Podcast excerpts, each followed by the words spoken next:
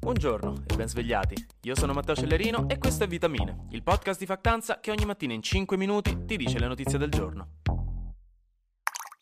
Una sentenza importante quella di ieri, anche se ormai sembra quasi che la pandemia sia un problema antico, ormai mi stresso solo abbastanza e non tantissimo se qualcuno mi starnutisce vicino in metro, quasi nessuno parla più dei casi Covid, non ci sono lockdown in vista per Natale, ne stiamo uscendo, insomma. Però qualche nodo viene al pettine comunque, prima o poi, peccato solo che non l'abbia fatto prima, quando forse ce ne sarebbe stato bisogno per lanciare un messaggio a chi ha fatto del complottismo e del Novax no Green Pass sia un'arma politica che di ego. La Corte Costituzionale, che è l'organo giuridico praticamente più importante d'Italia, ha infine emesso una sentenza molto attesa su tutta una serie di ricorsi che erano stati fatti negli scorsi mesi contro il governo Draghi, accusato di aver imposto con i decreti legge degli obblighi vaccinali incostituzionali, quindi illegittimi e criminali, specialmente nei confronti del personale sanitario e scolastico, che in molti casi ha portato alla sospensione di queste persone dal lavoro e anche del loro stipendio. Quindi molti di questi Novax o comunque ribelli del sistema avevano sporto denuncia sperando di ricevere ragione dalla Corte Costituzionale, ma come noi quando abbiamo provato a convincere il professore alla verifica che stavamo guardando l'ora dal cellulare per capire quanto tempo mancava, mancava, eh, mica altro.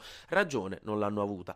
La Corte Costituzionale ha trovato tutte le misure antipandemiche adottate dal governo Draghi non irragionevoli né sproporzionate. Le motivazioni precise usciranno nelle prossime settimane, però per ora si tratta di una sentenza molto importante e simbolica. Arriva poi un'altra notizia da Elon Musk, stavolta non negativa o comunque non c'entra il casino con Twitter e mi fa ridere che quell'uomo ha le mani in pasta in così tante cose diverse che davvero ogni volta ne parlo e sembra una persona diversa. Una volta è un matto che ha comprato Twitter per qualche motivo e ha rischiato di farla chiudere, mentre oggi annuncia un progresso scientifico che se mantenesse le attese, e ovviamente qui può cascare l'asino, ma vedremo, potrebbe essere una delle più grandi rivoluzioni scientifiche della medicina umana, ma appunto bisogna andarci con calma.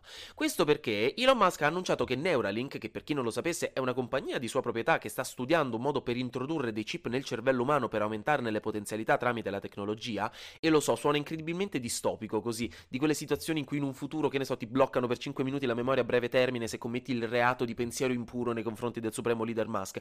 Però in questo caso l'obiettivo è umanitario, non di intrattenimento altro. Neuralink in questo momento vuole ridare per esempio la possibilità di vedere a chi è nato cieco o chi ha perso la vista o anche restituire funzionalità corporee a persone con problemi al midollo spinale, incluso movimento e parola. Quindi ecco, nelle intenzioni sembra essere una cosa fantastica. Insomma, l'ultima persona a riuscire a fare una cosa del genere con queste premesse era stato Gesù Cristo con del fango. Quindi, insomma, per ora Neuralink sta testando sugli animali e ha annunciato l'altro ieri che entro sei mesi dovrebbe ricevere l'approvazione dalla FDA, che è la Food and Drug Administration americana, per testare per la prima volta sugli umani. E Elon Musk ha anche annunciato che intende mettersi un chip prima o poi anche lui in futuro. Quindi niente, staremo a vedere. Neuralink negli anni ha comunque avuto un bel po' di ritardi e qualche promessa mancata. Bisogna ricordare che non è tutto oro colato quello che dice Musk, però qualche progresso c'è e vedremo quindi a cosa arriveremo.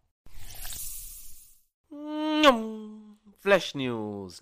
Un report del WWF ci dice che l'Unione Europea ha regalato a diverse aziende grandi inquinatrici dei crediti carbonici per 100 miliardi di euro, anche più della somma di crediti carbonici venduti. In realtà il sistema questo lo prevedeva per avere un passaggio graduale a sistemi meno inquinanti e per evitare che le grandi aziende inquinanti si spostassero fuori dall'UE. Però il WWF denuncia che i progressi sperati non ci siano mai stati e che le aziende hanno approfittato di questi regali per aumentare i profitti e non per rendere più efficienti le loro produzioni. Biden e Macron si sono incontrati a Washington, hanno condiviso una posizione unita di supporto all'Ucraina, hanno annunciato una conferenza internazionale di pace il 13 dicembre a Parigi, Macron ha annunciato che parlerà con Putin tra pochi giorni e Biden ha detto che per ora non ha intenzione di farlo, ma lo farà quando dimostrerà di voler porre fine alla guerra. Infine, oggi c'è uno sciopero generale in tutta Italia con molte sigle sindacali che partecipano e interesserà aerei, settore ferroviario, trasporti pubblici, sanità e anche la scuola. Quindi niente, raga, oggi è uno di quei giorni da non uscire neanche di casa, restate a dormire, tanto non funzionerà nulla in giro. No, che scherzo, dipende da città a città quanto saranno impattati i servizi, però ora lo sapete. Infine, Kanye West, eh, che per chi non lo sapesse è un rapper americano famosissimo, comunque con una carriera enorme e di successo alle spalle, che ha anche creato il brand Yeezy e che ora si fa chiamare Yee, per qualche motivo, sta facendo un bel casino, perché raga davvero da qualche settimana sta dando segnali inquietanti sia per quanto riguarda la sua salute mentale, ma soprattutto per il suo avvicinamento all'estremismo di destra e a idee antisemitiche fino al limite del neonazismo. Dopo aver perso per i suoi commenti complottisti e antisemitici la collaborazione da un miliardo e mezzo con Adidas, ma non solo, e aver cenato recentemente con Trump e Nick Fuentes, Fuentes, che è un personaggio neonazista, l'ultima sorpresa ce l'ha regalata ieri andando ospite da Alex Jones, che anche lui è uno di quei personaggi che, come direbbe mia nonna, te lo raccomando.